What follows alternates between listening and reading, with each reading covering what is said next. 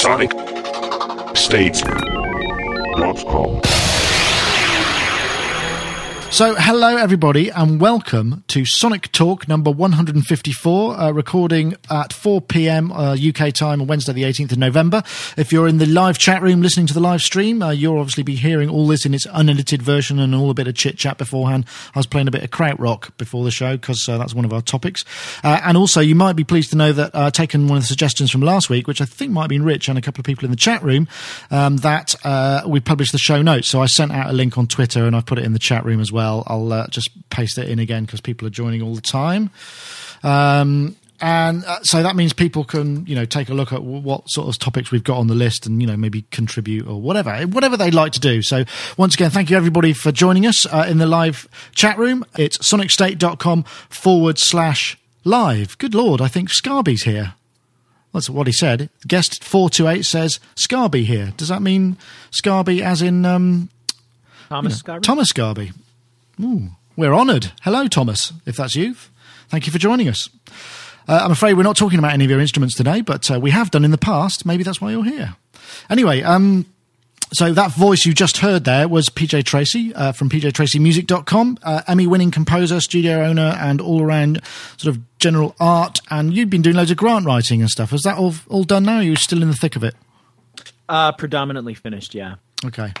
Do you have yep. to do kind of fancy layouts and you know get into all that sort of word business, or is it uh, is it mostly a pitch? It's it's not so much fancy layouts. It, it, there's a lot of trying to figure out for the specific grant what the right kind of wording is. You know, the the way to sort of cou- to couch your resume and what it is that you've done in the past, and pitch it in a way that that makes them comfortable with you. Right. So it's it's it's interesting. I'm I'm not very good at it personally. I've got I've got people around me that that are much much better at it than I am. So they help they help me to tailor what it is that I'm doing, and I'm I'm working uh, in tandem with a couple of other people. So that makes it a little a little easier for me. So my job is, um, you know, I do I do do some of the writing, but my job is mostly to put together our work samples and get them in respectable formats and right. Uh, yeah. So it's been uh, yeah, it's been an interesting process, and I'm just getting ready to. I, have had to uh, remix audio for a couple of different uh, venues. So we've got uh, my uh, animation partner and I have uh, some videos that are going on to public television this winter, and then into I think I may have mentioned they're going into a kind of our um, premiere art museum here, modern art museum, is called the Walker Art Center, and they're going into these little video kiosks. So I've been um, making sure that everything translates well for headphones. The, the details for different applications of music within sort of there's so many ways in which it can you can kind of forge a, a pathway through it, isn't there? It's just sort of it's never it never ceases to amaze me how many different ways it can be you can you can work using music and with audio and what have you yeah, and these days, I mean, at least in you know in, in the, in the way that I work, it's very important to stay active in a lot of different areas. Otherwise, sure. you know, one one falls down at a certain time, and another has to stand up to take its place. Uh, well, uh, thanks for joining us. PJTracyMusic.com uh, to check out all things PJ. Uh, I will also say hello to Mr. Dave Spiers, GForce Software maker of fine musical instruments, uh, no doubt uh, moving closer and closer to the uh, impending NAMNUS that is going to be happening in January with the, all the pressures and uh, deadlines that that entails. Am I right? NAM? Yeah. What's that? Ah, if only I'm feeling very good at the moment. I've got quite a lot of things sorted out. I've sorted out my phone cam kind of thing. I've now figured out how to upload the uh, a video from my Nokia and uh, you know, press a couple of buttons and it turns it into a flash video, creates a poster frame with an overlay, you know, and sticks a, a, a Sonic State bug in the corner, all that stuff. I'm very pleased with myself. I feel quite uh, quite accomplished. All all on Bash command line, I have to say. Very cool. Yeah. Get me and my um, dull coding existence. uh, anyway, uh, um, how are you, Dave? You're well? I'm okay. Yes. Oh, you're saying uh, your ear flared flared up again? It did. It flared up last night. It came out of the studio and it was like ah. So oh. yes, I'm Nurofen up to the eyeballs at the minute. Does that mean you can't sleep, or do you? Uh... Uh, I kind of. I did go. In fact, I fall asleep really quickly, which is something that doesn't happen normally. when when I'm kind of ill. I think it sort of fatigues me to the point where I just kind of go, "That's it, I'm out cold." Um, but I woke up this morning thinking, okay, is it there or is it better? And it was still there. So oh, that's a, that's a very unfortunate. Uh, well, I, fortunately last night we've um, Jane, uh, my partner, sawed up our sofa a couple of months ago because uh, she was sort of wanted to generate some action in terms of getting a new sofa, and we finally got one last night. And I put two two IKEA flat pack sofas together before tea, and then spent the rest of the night just lying on them watching telly in a monosyllabic kind of grunt drinking Superb. brandy. It was fantastic because it's been such a long time.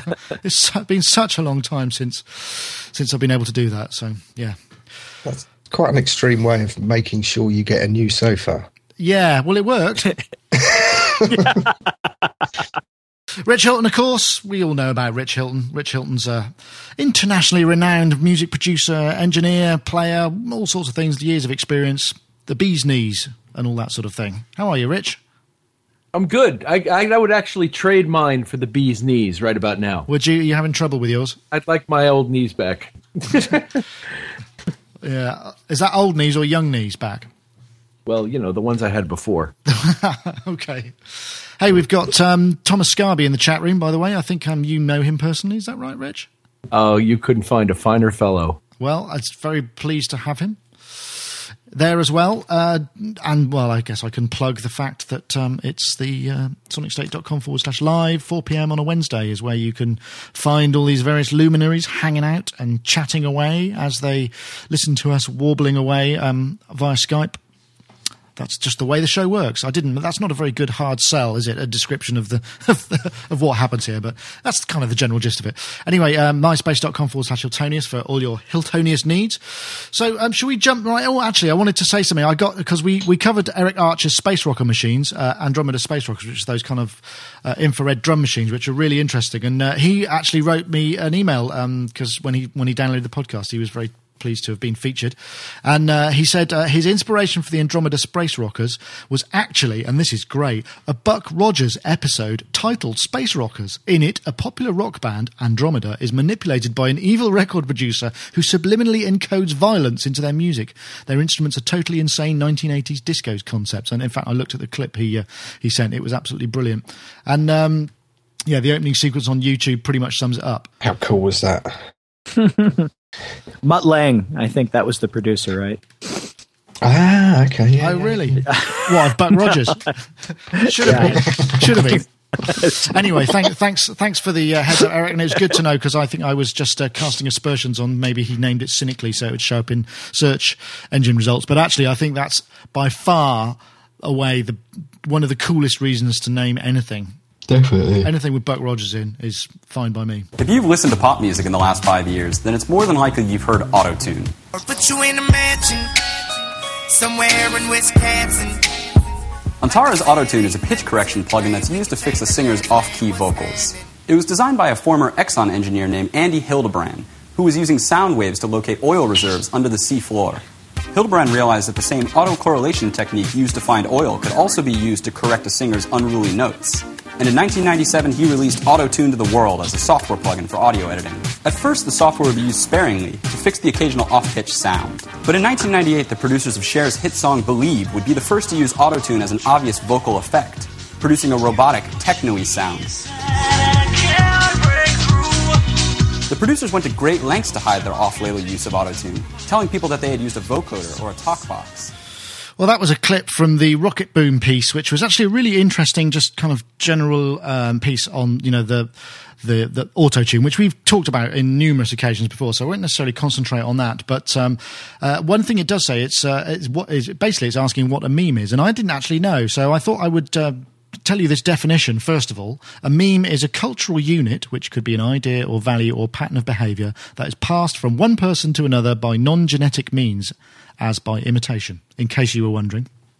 Hmm. But there was, uh, I don't know if everybody got a chance to watch it, but I thought there was some really, you know, it was a, a humorous kind of piece, but there were some very interesting observational points. And one was an interesting point made about the overuse of new technology.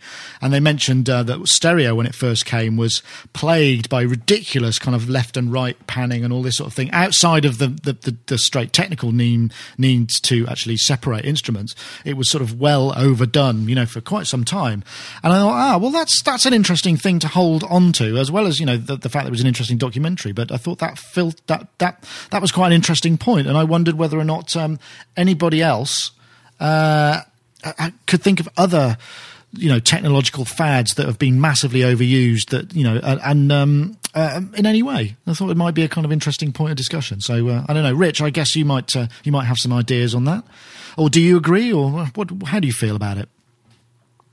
Well as far as the video goes it was very entertaining and i enjoyed it um, as far as the historical presentation goes, it skips a huge period of years before you got to Cher after it was introduced, during which people, during which time people were using it, but trying like heck to not make it show. Yeah, well, they mentioned that that it was in like very briefly, very briefly, sure, because that's like a period of six, eight, nine years. There, I mean, I beta tested Auto Tune, as a matter of fact, and uh-huh. I used to know Andy Hildebrand, and uh, it um, it, it, it was fun. I enjoyed it, and uh, it is one. I mean, I understand why it goes the way it goes because the most significant event in the appearance of Autotune was that Cher record, yeah. where they willingly did that which we all fought mightily to avoid.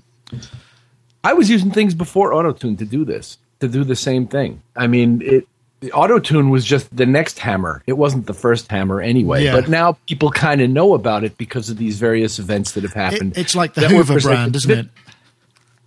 Uh, yes, yes. In the in the sense that it's become a generic, uh, a product name has become a generic for you know yeah. for a tissue. Yeah, here in America, quite often people refer to a tissue as a Kleenex. Kleenex. Yeah, that's right. Yeah, same. I, I, don't. That's got a term, hasn't it? I don't know what it's called, but um, they've got that. Right. it is. But I think my, the important thing is I enjoyed the video. It was fun. Yeah, it's interesting about that. The because uh, I, I, think we did. I, I do mention remember quoting uh, that thing about Andy Hildebrand, and it's just remem- reminded me of somebody else because uh, Ian Stanley, who's a very sort of famous uh, '80s pop producer, did a lot of Tears for Fears, uh, a-ha, you know, various other people. He actually started life as uh, a, a, in the oil industry and I think he was tasked. The, the, the, the, story goes, I don't know whether it's true or not, that he was tasked with uh, finding oil, and he just he wasn't really kind of tremendously qualified for that particular job, and he just totally fluked it and put his finger in a map in the hope that it would work, and it just, and it just did, which kind of set him up on his path to music production because presumably he made a bunch of money out of it. But I just thought it was a great, uh, an interesting parallel. and I don't know why uh, that came up, but uh, so anyway, um, I know Dave Spiers uh, other technological advances which have been overused? There are I don't few, know. Um, yeah. Sampling? I mean, no, no, no, 19? Scratching? Yeah. God, yeah, blimey, when all that came out, that was insane. I mean, they did mention scratching on the video, which I did think was brilliant, actually. It did make me laugh a lot. Uh, I don't know. I'm not a fan of double tracking, and I think that's oh, overused. No. Although, what cracks me up, I know this is very UK centric at the minute, but um, X Factor. Have you noticed that when they do their kind of big musical number at the beginning where all of them are joined in, you can absolutely hear the auto tune kick in on every single person's voice. And yet, when they're doing their kind of individual, individual competing bits, the auto tune's obviously flicked out. Ah, it's no, really I, very blatant. Ah, no, I hadn't actually. That's a good. Uh, that's a very, very good point. They did that hmm. Michael Jackson number last week, and it was like, my God, you know, at least try and kind of turn it down a little bit. It was amazing. So they think they can sing really well, and they can't at all. I think it's the producers just covering their asses, you know, because if yeah. somebody gets a bit well, flaky, it seems, seems, all about control, isn't it? So that is pretty well overused. Completely. Uh, uh one thing that was interesting again, there was a there seems to have been a week of brilliant documentaries. I think it was last uh, the weekend. There was a documentary about the Carpenters, and so there was lots and lots of Karen Carpenter's voice. And I have to say, it's really, really weird because Karen Carpenter's got the same sort of overtone and harmonic. It's amazing voice. I mean, you know, I can't fault it, but it has a quality to it that actually almost sounds like it has been auto tuned because it's so perfect. It's really weird, and it's almost like having too much cream in your coffee. You know, you can't, you can only take so much of it because it's so rich and warm and well. But it was a brilliant documentary. If you're in, you'll be able to see it on the iPlayer, I think. Um, if you're in the UK based, I'll see if I can find it on YouTube and and post it in. But um, that's another aside, and it has nothing to do with anything really. I missed that. It's a shame. Great drummer. Yeah, Fantastic. yeah, yeah. So PJ, how about you? What do you did you enjoy the video? I did, and and along those same lines, uh, they also had uh, Weird Al Yankovic in that Yeah. video as a as a guest speaker, and he too has that same that same resonance in his voice. You notice it uh, when he sings with himself, and you can go back to really really early recordings of him, and he, he's very very good at harmonizing with himself, and he gets that same kind of resonance in his voice where it sounds like he's being overcorrected. It's funny, bit. isn't it? It- It's Yeah. it, it's weird to think that humans who are so good start to sound artificial because we're so used to hearing it artificially done. Yep. Yep. As far as the overuse of technology, uh, I can think of a couple, a couple that came to mind. Uh, musically, the Korg M1. Oh yeah.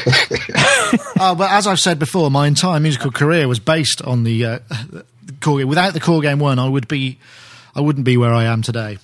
Yeah, I had a I had a Korg M1 as well, and uh, yeah, I mean, I think we all thought we were being incredibly original with the Korg M1, and uh, it just you can hear it, you can hear it everywhere. I know, I know Rich doesn't agree, but interestingly, I don't know if I mentioned this at the time, but um, I had to uh, recently I had to source a load of Korg M1 samples because when I did this recent documentary with uh, Scandinavian TV about Tom's Diner, I only had a certain number of things on the multi-track. I didn't have the piano, for instance, I didn't have a couple of things, so I I had to kind of dub the piano back. So I got I got the multi-track what I had transferred into uh, into Logic, and then I found uh, somebody I can't remember who it was now, uh, but I thank them very much for getting hold of or pointing me in the right direction of the uh, M1 samples. And I remade it and played the piano part back onto the multi-track so that I could uh, kind of push the faders up and pretend that we were listening to the original. Ah, But it did. It Yeah. did bring back an awful lot of memories. It's like perfume, isn't it? When you smell something that's evocative, it's like when you hear the M1 piano, it kind of conjures up a whole bunch of memories from the time. I mean, uh, I don't know whether Rich would agree that they were all good because uh, I know you you find the M1 deeply unpleasant, or the piano perhaps. Just the piano, and and it was a great instrument for its day. I understand its uh, place in in history, but as I said in the chat room, shoot me now. What about the DX7 electronic piano though? Oh, The God. which? Doogie Bloody Howser. DX7 Yeah. Rhodes. Yeah. Yeah. Yeah, I used it once. Horrible. once.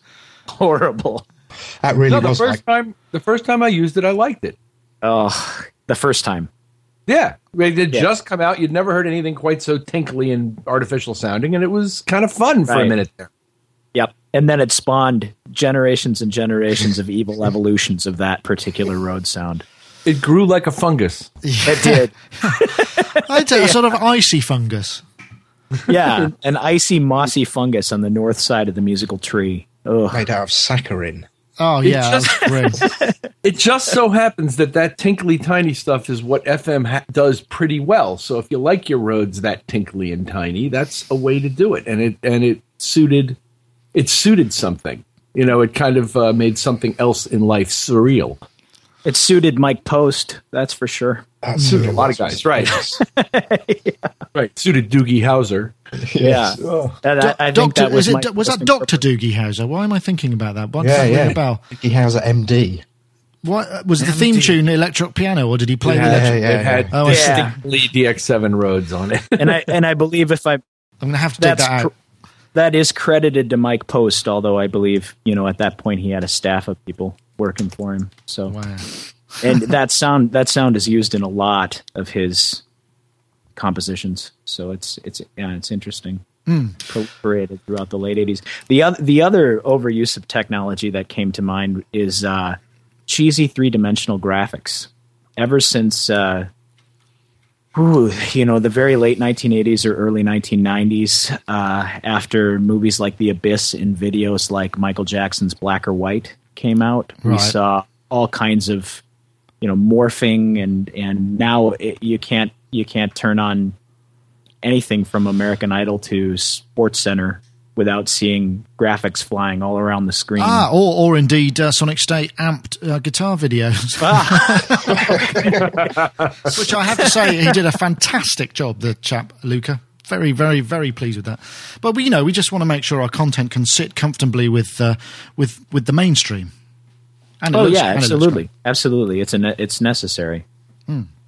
I don't mind it. I quite like simple white text as well on black, but it, you know, movement. You kind of it's this. It's very interesting. I was watching something the other day. In fact, uh, what was it? It was uh, Alan Whicker, Whicker's World. He was, uh, for those of you who don't know, he was a, a, kind of reporter who used to go all over the place. He famously went to interview Tonton Macoute, uh, the Papa Doc in in, in uh, is it Haiti uh, during that sort of time, and he he just used to go off with the camera crew and make these kind of amazing documentaries. He, and there was a shot of him uh, in another thing, and it was just him walking along in front of a fence and sh- uh, doing a monologue, and it must have been about thirty second shot. And I was looking at it thinking, God, you just would never get that anymore. There's just no, nobody can a you know, there's people who can't pull it off, and B, you know, we don't stand for um, edits that are less than six seconds, are longer than six seconds these days, and all that sort of that the way that our attention is is brilliant. Uh, is taken by things like phone calls. I'll just go and grab that. Hello, Sonic. As an aside, that's the first time I've ever seen uh, Weird Al Yankovic. I thought he actually looked like the person in the Eat It video. Really? in real life. hey, guess what? Do you know that phone call was? That was an automated robotic phone call from a bank. Can you believe that? Oh. That's an overuse of technology right there. Yes. Right there. God. oh. More evil than the DX Rhodes. Bringing up that, uh, that's, that long uh, that long shot at the be- at the beginning of the video that you were talking about. I was just watching two nights ago. I was watching the movie The Player. Have mm. you ever seen this film? Uh, I think so. Is that the one with um, Jeff Tim and- Robbins is the main character and and uh, Robert Altman made the movie. I'm not sure. Yeah, he did lots of long shots, didn't he, Robert Altman? Yeah. Oh my gosh, the beginning of this movie is a is a seven minute long shot where he's he's panning around a uh, film studio lot zooming in through windows, but there's not an edit in sight. And yeah. and he's he's got a huge ensemble cast, you know, so he's he's moving from vignette to vignette, one long shot one long dolly shot. It's very interesting, isn't it? Because also, when you think about it, I mean, certainly in the days of Whicker, I mean, they were filming on film. So if they screwed it up, they were in the middle of nowhere, and if they ran out of canisters, you know, that was it. Because I mean, one of the things that in the in the show that he's because what he's doing is like a retrospective, and he goes through various sort of interviews and things that he's done. And when he was in Haiti with uh, Papa Doc, um, they were invited to go Christmas shopping and he was like, "Brilliant! This is a perfect uh, opportunity to get some really good footage." And they just ran out of film, and that was that. You know, end. and you know that just wouldn't happen these days. You know. Um, I suppose this would be a good time to do an ad, really. I'd like to welcome our sponsor, the show sponsor, who are yamaha.co.uk. I was hoping to get the show notes from the new uh, November podcast because they have a great uh, monthly podcast, which uh, I can thoroughly recommend you go and check out. Um, but they haven't haven't got it out quite yet. Uh, it's going to be out in a few days, I believe, but uh, unfortunately I couldn't get uh, any details of what's in the program, so you'll just have to subscribe and check it out. But they generally have interviews with key artists, latest product news, competitions and tutorials, and all things for all kinds of musicians and it's not like a Yamaha Fest. It's actually very subtly done and a brilliantly produced radio show in its own right. So uh, well worth it if you're into that sort of thing. And also, while you're at it, you could head over to uh, pick up a copy of their newsletter, uh, where they also do some fairly good pre-release stuff uh, in terms of products that you don't hear in the news first. They generally it can get out to there a little bit early, so it's a good place to pick up uh, scoops if that be your shot, especially with NAMM coming up. Uh, so if you want to check out all of this Yamaha stuff and um, let them know that we sent you. Uh, we've set up a landing page on Sonic State. It's sonicstate.com forward slash Yamaha, and you can click on the links there and go and visit uh, both the Yamaha Download podcast and also uh, the eShot newsletter that you can subscribe to. Unsubscribe at any time. It's all very, uh, very properly done. So uh, they're not going to sell your name to anybody or anything like that. So uh, once again, we'd really like to thank Yamaha.co.uk for sponsoring the podcast, and we're looking forward to a whole bunch of new products from them at NAMM. I'm told a little bird tells me. I don't know what they are. They are keeping it very close to their chest, but uh, be interesting to see what it is. So anyway, once again, we uh, we thank them very much for their support. Okay, um, let me just flip back to uh, my show notes. Oh yes, have you seen the Motu hybrid interface? Do you see that? The new uh, what's it called? The uh, oh god, uh, I've forgotten what it's called now. Ultralight. Ultralight Mark III, which they've already done a Mark III, but this one's got both USB 2 and FireWire 400. Uh, and I'm just thinking, you know, this is this looking looking kind of quite tempting. It, but it's also got a whole bunch of DSP things on it, which I didn't know about. Which I'm trying to get hold of one for review because I'd really like to check it out. It's got CueMix effects. Uh, it's got 10 input, 14 bus mixer with onboard DSP effects, including reverb, sends, returns, EQ compression. Uh, 10 inputs, yeah. Classic reverb, five different reverb types, three frequency shells with adjustable crossover points, two forms of compression conventional and a sort of leveler, which is a modelling, they say, of the LA2A. Uh, modeled EQ, seven band parametric EQ, and I'm guessing all of this, you know, so it's it, this can work as standalone as well. So it can be, you know, at a pinch, a little compact mixer that you could set up programs in, which could be really useful. And it's the same price as the previous model. I think it's 549 bucks, and I've seen it for 428 quid uh, on Digital Village. And um, I, I, I'm kind of quite. Uh, I'd like to check one out. Does anyone anybody use Motu stuff here? No. Used to. Yeah, no, I've, I've have done. people use it a heck of a lot live. I've seen an awful lot of rigs with Mac Minis and laptops for for playing. Um, uh, you know, uh, virtual instruments and what have you lives, particularly in Logic or any other, you know, any other application, seems to be a very good because they're very their drivers. They've got they've got to be one of the longest surviving um, people who've written their own drivers for both of these technologies. So they're generally rock solid, aren't they? I mean, that's the one thing they have got going for them. I mean, they may not be, you know, the ultimate audio interface, but they work, and it looks like you get an awful lot of additional features in this, which I'd quite like to check out. Well, people speak highly of the audio quality of these things. They do a different source, don't they? I mean, they I think these do 24-bit 96 or maybe even higher. I don't yeah, know. Yeah, yeah, they do. They yeah. do a lot of things. They're really, I mean, given size and cost, they're remarkable boxes, and it's I think a great thing that there's still an American company making some good hardware. Yeah. Oh, and they do that um, voltage lock stuff, so you can use it for for Volta. So you can actually control send yep. CV at, in and out of it, which I believe we've talked about. In fact, I don't know if I mentioned this, but I'm, i remember because um, when I went to do the mix session for. Uh, Black Cherry, I think, I think it was, or Supernature, the Goldfrapp album. We went up to Spike Stent Studio up at Olympic, and he's got this SSL G series 72 input. But driving it, there was a big quad uh, or eight core Mac with four 24 channel analog Motu boxes just going straight in, and that's what he used as his interface straight in. You know, that's what he mixed from. So, I mean, I'm guessing if he's using them, then they've got to be, you know, adequate for most needs, right? Yeah, in a studio right. that I was in in the late 1990s, that was the way that we did it as well. We went uh, when we first set up, you know, our first 24 mix Pro Tools system. We uh, we were using those 888s and did not, you know, did didn't like the sound of those things. No, they, they didn't have. They didn't sound so good, did they? The 888s. No, no. So uh, since we weren't mixing a lot inside the computer and we are using it prim- primarily for editing and that type of thing, we switched to to DP to Digital Performer and went in through those 20, uh, 2408s and the 24Is, I believe. Yeah, that's. I think that's where you got the analog ones that just got yeah 24 yep, IO on analog. Yeah. Yep, exactly. So we we had uh, four of those boxes, and we were going, you know, out of. Uh, not that it made much of a difference at the time, but we'd go either out of the ADATs through the 2408s, and and the audio quality was already compromised at that point. But uh, sometimes we'd go directly into the computer through the 24i. The, the, key is the drivers, isn't it? I mean, they just, uh, I mean, you know, in my experience, they just work and they don't generally cock up. Which you know, certainly in high pressure situations, you don't want to happen, obviously. But, but yeah, Hmm. Well, if anyone from Motu's listening to this, because every time I send an email, I never get a response. So if anyone's got a connection with Motu, get them to drop us a line because I'd like to review one because um, I'd like to see what they're all about. Um, and then we can see whether or not my my uh, uh, enthusiasm is well placed. I suppose is the the way to look at it. Ah, the search for the perfect kick. Hmm. Uh, this came about because there's a, a, new library out from Synplosive, her Deep Kicks 2, which is 500 samples, 24 bit. And uh, I've got a few examples here. I'll just play a few. Just uh, I don't know whether they'll come across over over the uh, airwaves. There you go. There's a few. I don't know if you can hear any bass in any of those. I can hear it quite well here. There we go. A selection of what sound like 909 and uh, 808 kind of blends. But it got me thinking about the whole um, idea of it used to be a real quest, didn't it? Didn't you have to kind of really it was like the, the the search for the perfect kick. I know when we were remixing, you know, it would be like, oh, I really want to get the right the right kick and the right kick. You know, when you found it, you'd sort of stick with it, and it was part of your signature sound. I don't know whether anybody else has kind of feels that same way, but it doesn't seem to be quite so important anymore. Or, or am I just? Is it because I I just I haven't got my finger on the button, mm-hmm. Dave? You've been doing a lot know. of particular bits of different kind of music for your your uh, your Labour of Love album, Love album.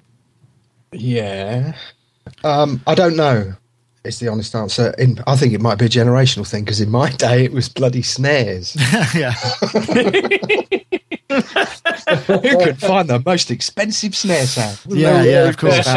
Always going up a mountain and recording the reverbs and the snare up a mountain and all those kind of mega stories. But this just, I mean, this is a great price, but it reminded me of that. You know, I've said it before. The days back at Martin Rushent's place where the Synclav had sort of 500 snares, and by the time you got to like the 30th one, you were like, so what was that first one like again? You do get kind of drum fatigue after about I don't know. Well, so how, how, what criteria do you use for selecting a kick then? I mean, how do you kind of do you start with the one that you want, or do you kind of just write something and then think I need to change the sound of that? I mean, how do you how do you fit it together then? Kind of depends what the criteria is. If the criteria is groove, then I'll assemble something where the where the groove is spot on or as spot on as I can make it. And then I'll live with that and probably until mix stage. And then I'll probably think uh, maybe I could replace that or maybe I could add something to that to reinforce it or whatnot. Mm-hmm. But if it's uh, very much a kind of sonically based thing, if that's the essence of it, particularly with kind of techno stuff, then the original sound is kind of everything. So yeah, I will have to trawl through. I mean, I use RMX uh, for most of my stuff because there's just a huge library of stuff in there. It's all meticulously recorded, and it just works for me. Is that that's pretty much the same thing that, that you find, Rich, as well? Well, in uh, I concur with everything Dave said. In particular, with things that need to sound like they have a drummer playing. I'll start with the drummer playing bit, and then I'll supplement where needed. I might accent certain kick hits with like low frequency, you know, kicks and stuff. Yeah. But but um, but we, and again, as he said, with techno-y stuff, I'll go to those kinds of things. Stylus RMX. I even have used Boom, the new Digidesign drum thing. Oh yeah, on occasion. Um, almost anything that'll provide me with that sort of low endy 8080 9090 thing that I want um, is fine. Doesn't really matter that much. It's interesting. I mean, um, I recently reviewed, well, not that recently, I think it was in the summer, reviewed the Jomox M-Bass 101, which is just a pure kick synthesizer. And that's, you know, got an enormous amount of stuff. I mean, it's still very, it's very sort of, well, it does, you know, all the big boomy things, but it does all these other things too. And it's quite interesting. I don't ever remember snare synthesizers. Do you know what I mean? I, I suppose it's harder to do that. You know, pure well, snare. I suppose there must have been. You're going to tell me I'm wrong here. Well, no, I was just watching that video. I mean, I don't want to forecast the next topic, but I was listening to some Kraftwerk this morning for some reason, and all of a sudden it was all these white, noisy, you know, kind of snares coming out, you know, because they were making them out of analog synths. It was they noise sound, burst. Yeah, they do sound good. I like to use a bit of noise when I can get away with it. And then, of course, there was the ubiquitous for a minute uh, Simmons bit when Simmons first came out, which are analog generated sounds. Yeah, yeah, yeah that's true. Noise based snare things Claptrap, so, that was overused, wasn't it? Mm. Yeah, oh, no, no not used enough from my, my point of view. I think we had one. We used one of those on a few things. PJ, I mean, you, you kind of find that you deliberate over kicks, or is it not? Um, you know, I don't know how it works. Everybody does it differently, don't they? I can do. You know, it, it depends on it depends on the project, and uh, I agree uh, philosophically with both Rich and Dave in that it kind of depends on what what it is you're attempting to do. Um, yeah. And sometimes, sometimes when I'm starting a track, either something that I know I have, uh, you know, a complete control over, meaning that a client isn't dictating what this track is being used for. You know, I, might, I might experiment a little bit. Lately, I've been um, working with, you know, synthesizing kicks more often um, than grabbing for a sample. And what got me into doing that was just uh, playing a couple of short samples on in the Spectrasonics trilogy, which is a, a bass synthesizer uh, or bass sample collection, basically uh, with synthesis capabilities. Um, and uh, just hearing how great they sounded as as kicks and thinking, oh yeah, yeah, yeah, I should go back and I should make some of my own. So it's it's uh, you know it just kind of depends on what what the approach is for the piece. Yeah, I, one of the things I discovered recently, uh, which is a nice trick, which is when you do um, to give a kick a little bit of extra, that high, pass filter thing where you just add loads of resonance and you sweep the high pass filter cutoff right down to kind of sub frequencies, and it just enhances that the, the low fundamentals of it. That's quite a nice way to uh, to make kicks bigger. Mm. I don't know if you've ever done that. I think what was I? I was doing it recently. I think actually what I did is I was taking there were just some stock drum samples in uh, the uh, EXS24, which is Logic's sampler, and you just flip a high pass filter in and whack up the resonance, and then just tune it up, and you get the sweet spot, and then you drop the resonance back a bit, and it's like having a very pinpoint sub frequency accurate EQ, and it just really brings it out. Can make it make a real difference to the sound. Mm-hmm. I'll try that. That's great. Yeah, I still use the SDS5 kick drum. Oh well, you've talked about that before, where it sort of blows holes in walls and all of that. Yeah, kind of thing. yeah, yeah. You can just. I guess it depends on your A to D and all of that stuff as well, though, doesn't it? You know. But I, I, remember when um, uh, people used to swear by running. You know, you'd have to run the kick live. The, you would never record the kick if you were doing a remix because it would just would never. You know, it would lose something in the in the printing process. So you'd always have to, you know, run the kick live as a MIDI sequence or whatever. Yeah, yeah.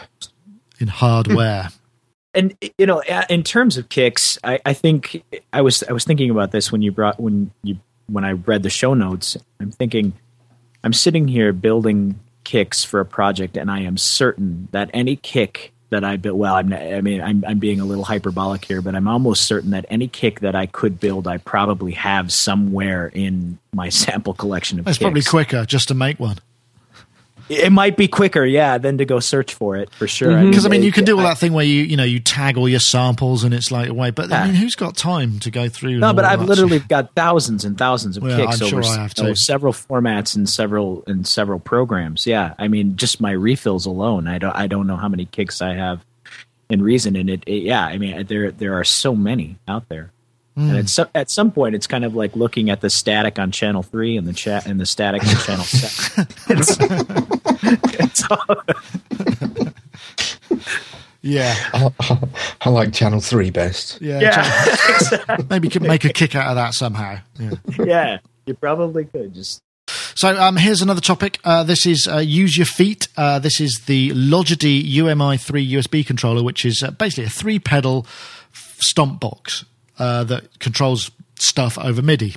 You know, not necessarily that remarkable in its own right, but um, it sort of brought more focus to me because we also just finished shooting, and I think I published yesterday the uh, the IK Multimedia Stealth pedal, which has a wah uh, treadle on it, and you know allows guitarists to control amp simulators and what have you with their feet, you know, as they would with a normal pedal.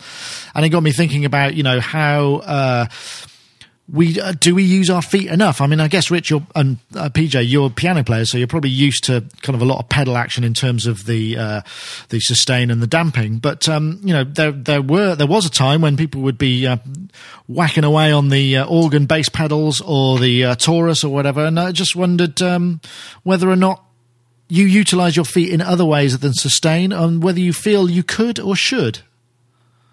Dave. um, well, you're a drummer, so you got foot. Pe- I suppose you got a bit of foot action, you know, naturally. Yeah, as long as you won't sort of fall to the floor. no, um, I was quite. I was, yeah, I was slightly disappointed by this. I thought somebody had recently asked me for a MIDI control foot, you know, like a like a Taurus pedal thing. So I, I, was kind of thinking, oh yeah, great, great, great. And then I went to it and had a look at it and thought, ah, okay, this isn't what I thought it was.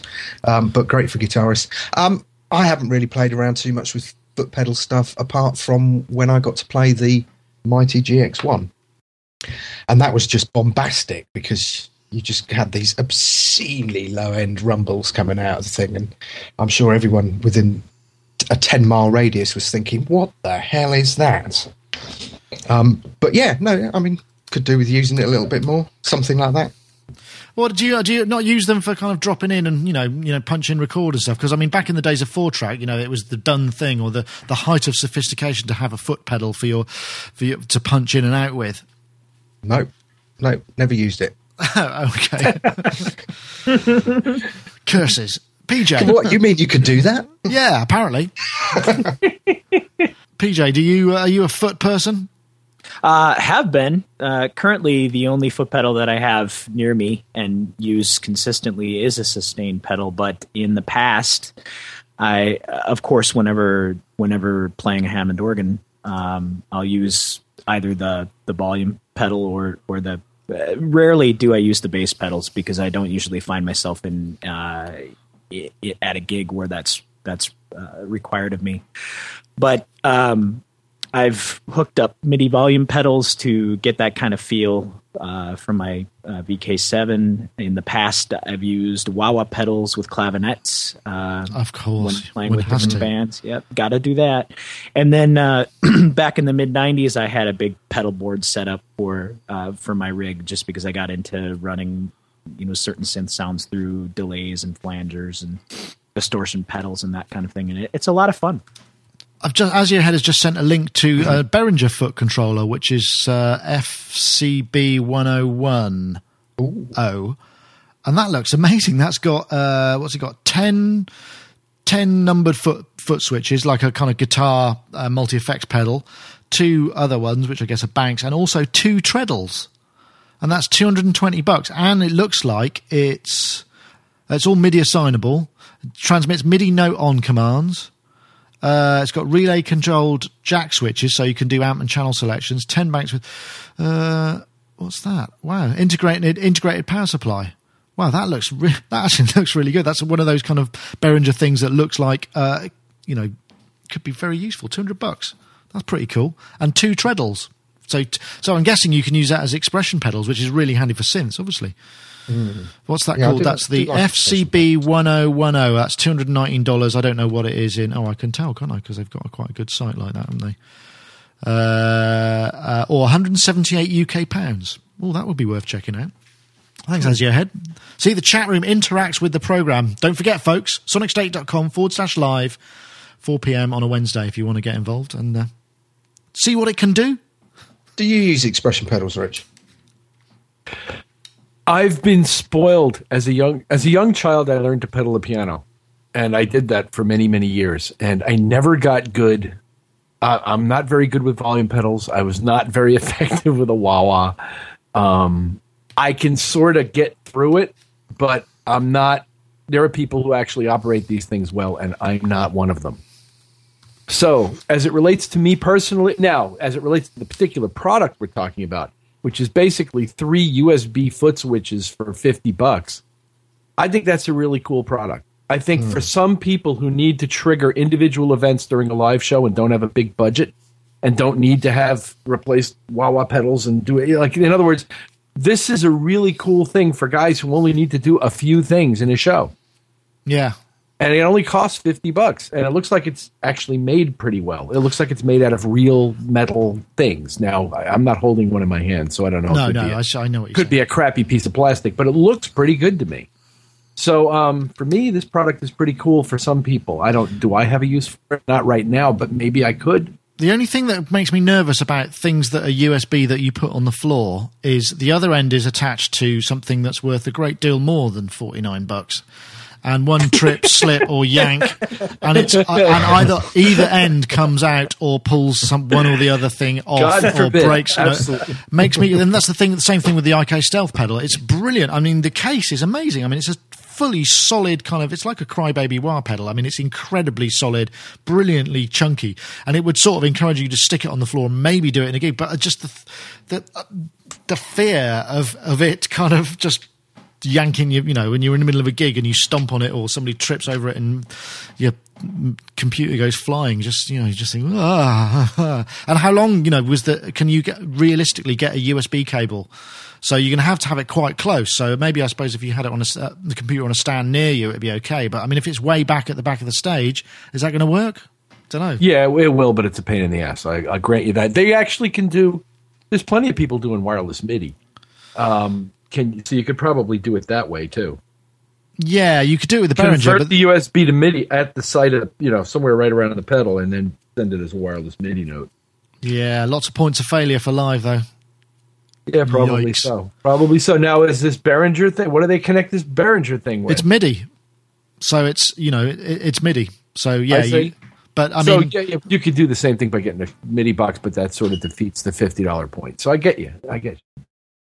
So Nick, with with the stealth pedal, Yeah. you, have looked at you've looked at this technology. the Yeah. IK. Is it is it controlling its software via MIDI or is it higher resolution? It's MIDI control. Uh, I believe. I'm not sure if it actually interfaces directly with the uh, X Gear software in another resolution, but I'm pretty sure it's just standard MIDI resolution.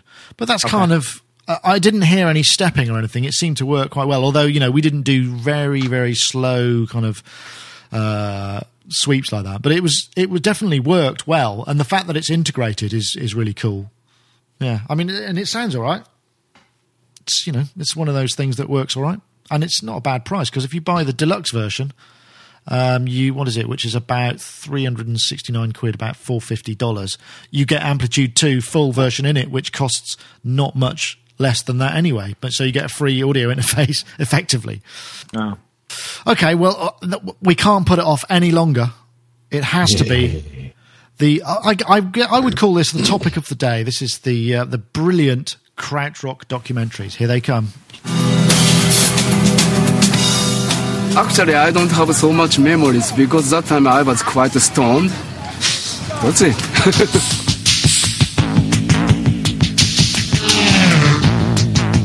Thirty kilometers north of Cologne on the Autobahn lies Dusseldorf. The Liverpool to Cologne's Manchester. Dusseldorf would give the world Germany's greatest act, but in 1970 you might not have recognized them.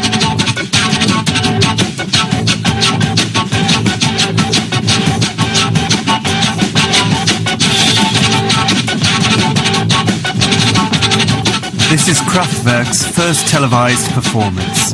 It features Florian Schneider and Ralf Hütter, two classical music students who formed the creative nucleus of the band.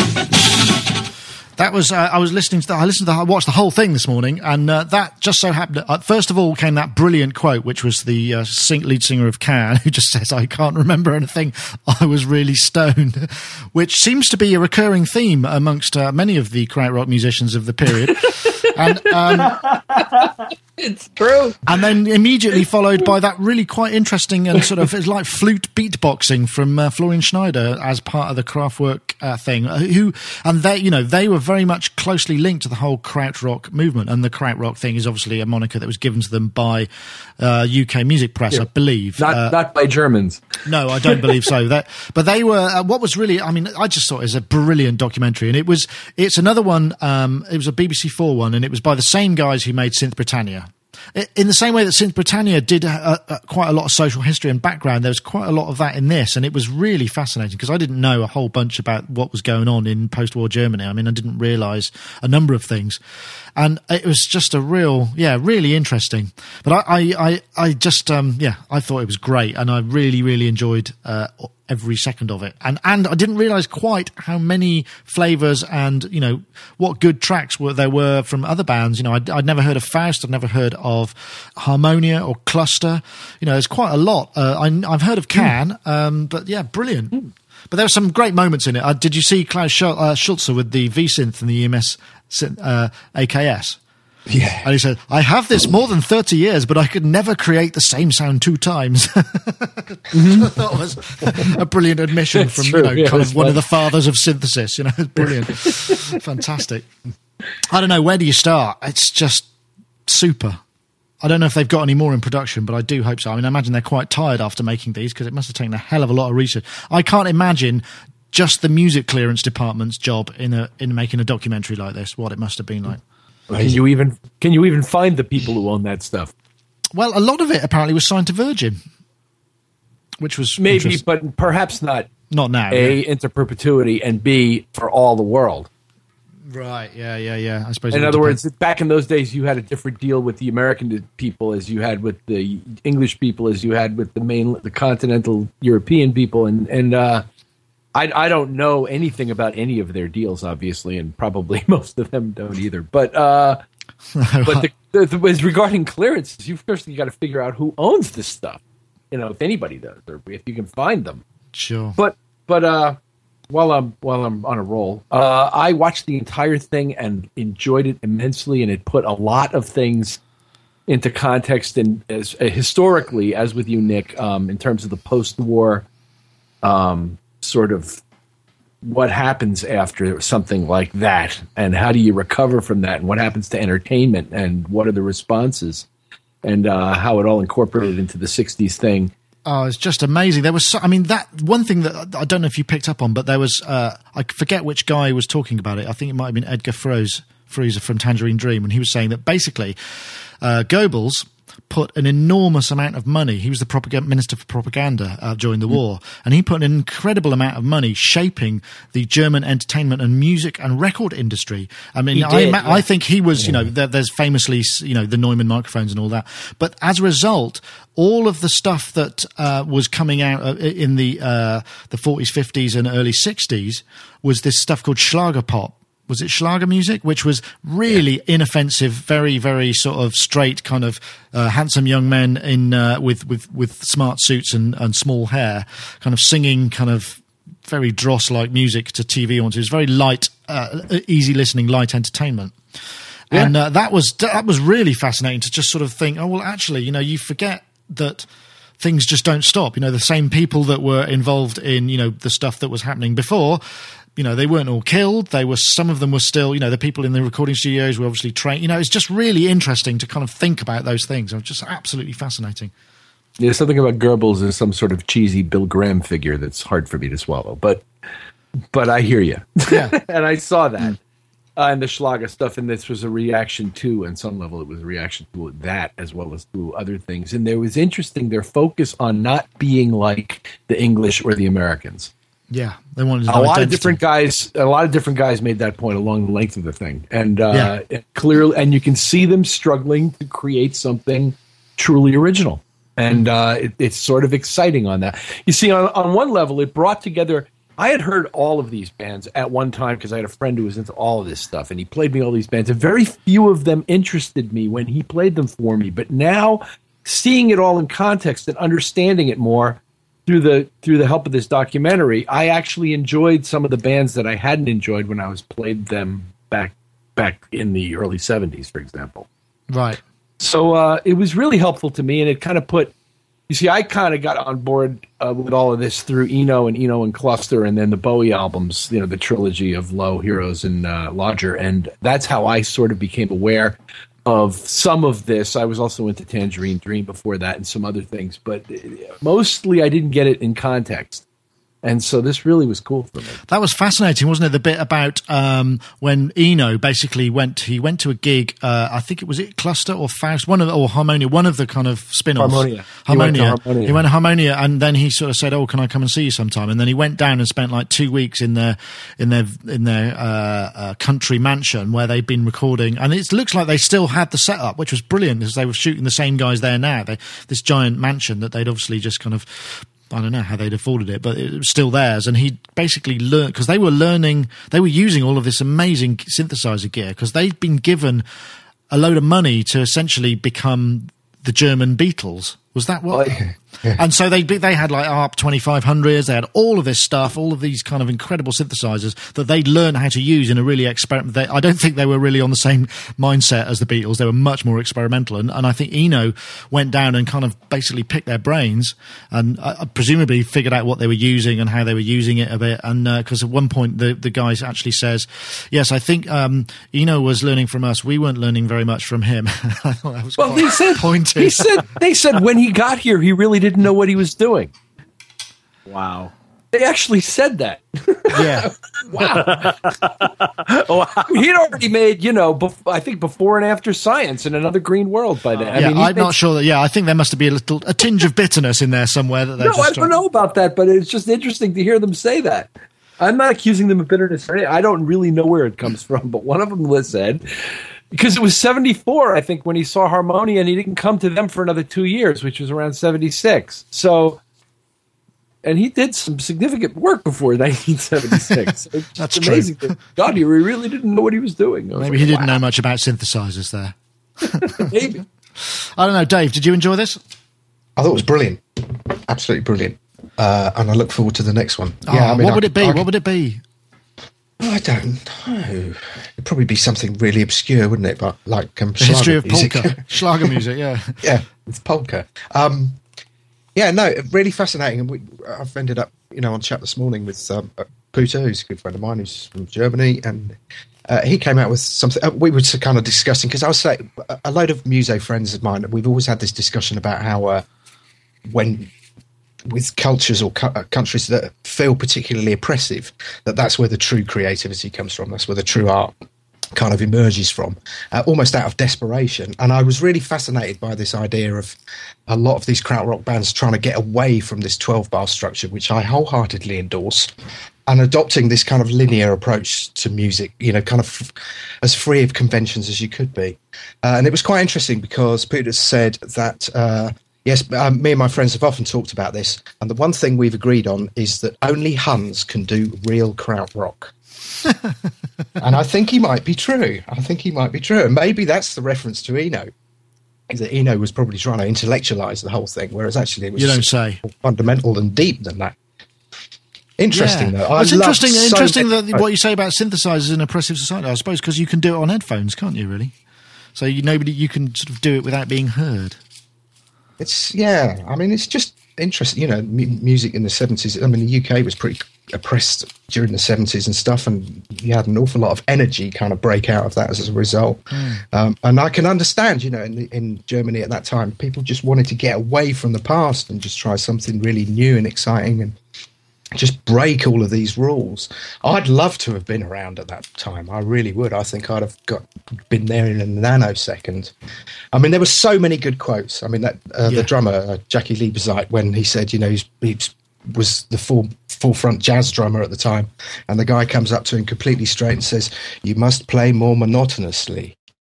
Just brilliant. And the thing, I mean, Holger Czukay, from my perspective, is a complete legend, and I love that bit about him trying to marry a rich woman in Switzerland. Yeah. Um, the, the quote that I love is that David Niven being at that Can gig and being asked, "What do you think of this music?" And he said, "Oh, it was great, but I didn't think of it as music." or was it music? Yeah, I didn't realise it was music. There's just tons of it. I mean, and then Tangerine Dream came to Coventry Cathedral because there was a real fixation with the, the, the Germans are coming and all that stuff. And uh, it was Edgar Froese said, you know, they played because what happened is they did a couple of gigs in Germany at uh, Catholic uh, churches, and it sort of was one was didn't go very well for some reason, and they got a letter from um, the Vatican saying you know, as a result of this uh, this gig, you will, we, we, you're banned from all Catholic churches worldwide. You can't play one. So they get a letter from the the uh, the, the, Anglican dean, deacon in uh, in the UK saying, "Hey, I've heard you've been banned from Catholic churches. You can play in any of our churches anytime." So as a result, they came over and did a gig in Coventry Cathedral, which by uh, looked like it was filmed, and it was quite interesting. And uh, he said, "Yeah, I was in the hotel, you know, and I got up in the morning and I looked at the headline, and it said uh, there was a picture of my face, and it said." First they came to bomb the place. Now they come with synthesizers. And I, that just that would make such a great poster, wouldn't it? I mean, that's just oh, wow. Better than that, I want that letter. I yeah. want a letter from the Pope. Yeah, saying you're banned from you're banned from the church playing your music in our church. Letter. I'd frame that. I'd frame their letter and put it on the wall. Yeah, that's pretty cool. I mean, uh, it was just so thought provoking in so many ways, and you know, I, I think it was more interesting because a lot of it didn't have a resonance with anything I knew. So it was all it was all completely new, and dis- it wasn't like, oh yeah, I know this song, and so it was. I just thought it was great, absolutely great, and. Uh, uh, as we say, it's actually on YouTube. I made a playlist together, which uh, if you get the link from the show notes, it will play consecutively, so you don't have to keep going and looking for stuff. So, uh, uh, um, which is one of the cool things that you can do with YouTube. You can create a playlist and it will just play end to end, and it's very well uploaded, so you don't get any gaps. Uh, so yeah, brilliant. Uh, uh PJ, did you did you enjoy it? You know, unfortunately, I didn't get a chance to watch it. Oh, I that's a shame. I didn't well, get down to the end. But you know, on the on the topic of, of music coming out of out of oppression, it's it's interesting that Dave brings that up because I, I was thinking about that recently, and it seems to me that there's been a, a ton of Fa- uh, well, at least a lot of notable, fantastic musical movements that s- seem to have grown out of that. I mean, Amer- American jazz could be one of them, and uh, mm. you know, some people seem to think that it's jazz being kind of the uh, yeah, I guess I have like segregation and yeah. yeah, the eminent, you know, American art form, and then uh, romantic music coming out of Napoleonic Europe. And uh, yeah, I mean, there's yeah, just yeah, a yeah. lot, and, and how uh, you know, and and uh, in the the German electronic movement that was happening in the 70s seems to be just the complete antithesis of everything else that was going on music you know popularly hmm. musically at the time uh, That's the, there was. Uh, I've just reminded me of another quote. I don't know where this, why this came out, but uh, there was. I forget which member of Kraftwerk said that uh, uh, uh, Florian and Ralf were were both really wealthy. The children came from wealthy homes, so they had like they had thousand Southern Deutschmark shoes, and he was very fixated about their handmade shoes, which they all got to wear. Interesting. Now there's tons of it. Did I ever tell the story about when I got uh, where we got um, we nearly got A and R'd by uh, the Vatican? What? No, we did a, a, back when we were doing loads of remixes. We kind of got it wasn't well. It wasn't that long ago. It was in sort of probably uh, late nineties, uh, and we did a couple of remixes. We did remix uh, uh the theme from uh, Titanic. And you know various other sort of classical. We kind of got given these these various things, and then suddenly we did some choral music uh, as well.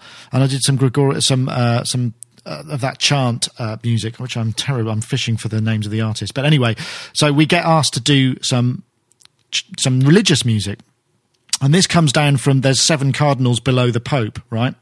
And uh, this came from that office. Apparently, they said, you know, would you be interested in contributing to an album of uh, chant, religious chant, sort of remixed in a popular style? It will be on the Vatican's own label.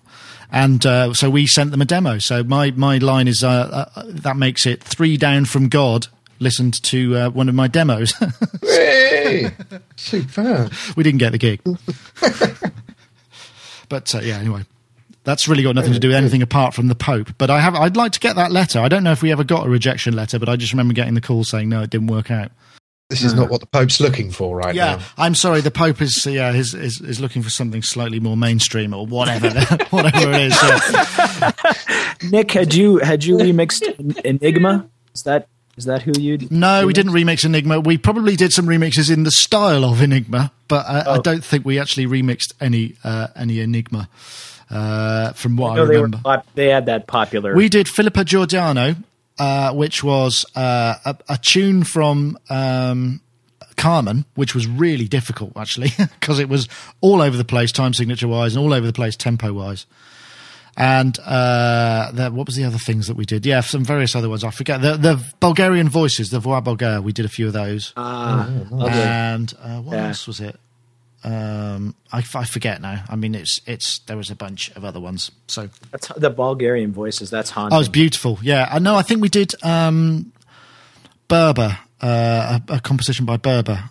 Um, I forget again. One with the really really high, the really really high high C choir boy stuff, which was beautiful actually. Which we just sort of I put like widdly synths all over it with loads of delays and some break beats, you know. but that's what they wanted. I, am not ashamed. Superb. if I'd done anything yeah. more musical, they would have rejected it anyway. So anyway, um, well, I, I, suppose on that uh, religious note, uh, we could probably call it uh, call it a, a day and uh, a King Sunny Adé, as Rich is very fond of me saying. I haven't got a King Sunny Adé clip to play you. Maybe I'll have to try and clip one in uh, later on to sort of maintain it. But uh, thanks for all the suggestions about kind of trying to increase the audience last week. I've now post I've posted the show notes before the show. I put it out on Twitter and put it in the chat room at various points. So yeah, we're working on it. But thanks every everybody in the chat room for joining us. Uh, been a real real fun week again as usual. Uh, uh, again, if you didn't make it this week, uh, next week. SonicState.com forward slash live at 4 p.m. UK time was uh, is where you'll find us here hanging out and um, and doing what we do. Uh, and also, thank you very much to my local guests who, uh, well, not so local. I guess we're we're 50-50, aren't we? There's there's me here in Sonic Towers, and uh, of course Dave Spiers from GForceSoftware.com. Thank you uh, for joining us. And yeah, great. Um, yeah, I hope your ear gets better, and I hope this hasn't aggravated it anyway with any of the sound clips I've been playing you. I'll go for a lie down later. Yeah, sounds like a plan. I'm going to go and enjoy my new sofa. I think I'll sit on the other one tonight. Oh, I've got to edit the podcast. Oh, well, never mind. Damn, I can't do that. Anyway, that chuckle there you heard was uh, Rich Hilton. Always good. uh, but much enjoyed. Thank you also for joining us again this week, Rich. I hope you're having a good, fun, creative, and enjoyable studio week, as is your want. I am. Good. Glad to hear it. And uh, PJ Tracy, uh, that w- also joining us, pjtracymusic.com. Thank you, PJ. Oh, thank you so much, Nick. It's it's always so much fun. Glad you could make it. And um, want to say uh, to Chris, uh, get well soon, and also uh, anybody else who's suffering from the winter lurgy at the moment. Seems to be a lot of people. Hans as well. Uh, Non Eric is uh, not feeling too hot at the moment, so I hope you all feel better soon. So uh, that was Sonic Talk number 154. It's a wrap. I'm going to play out with some Krautrock. I'll surprise you. I don't know which one it's going to be yet. You'll just have to wait and see. Yeah.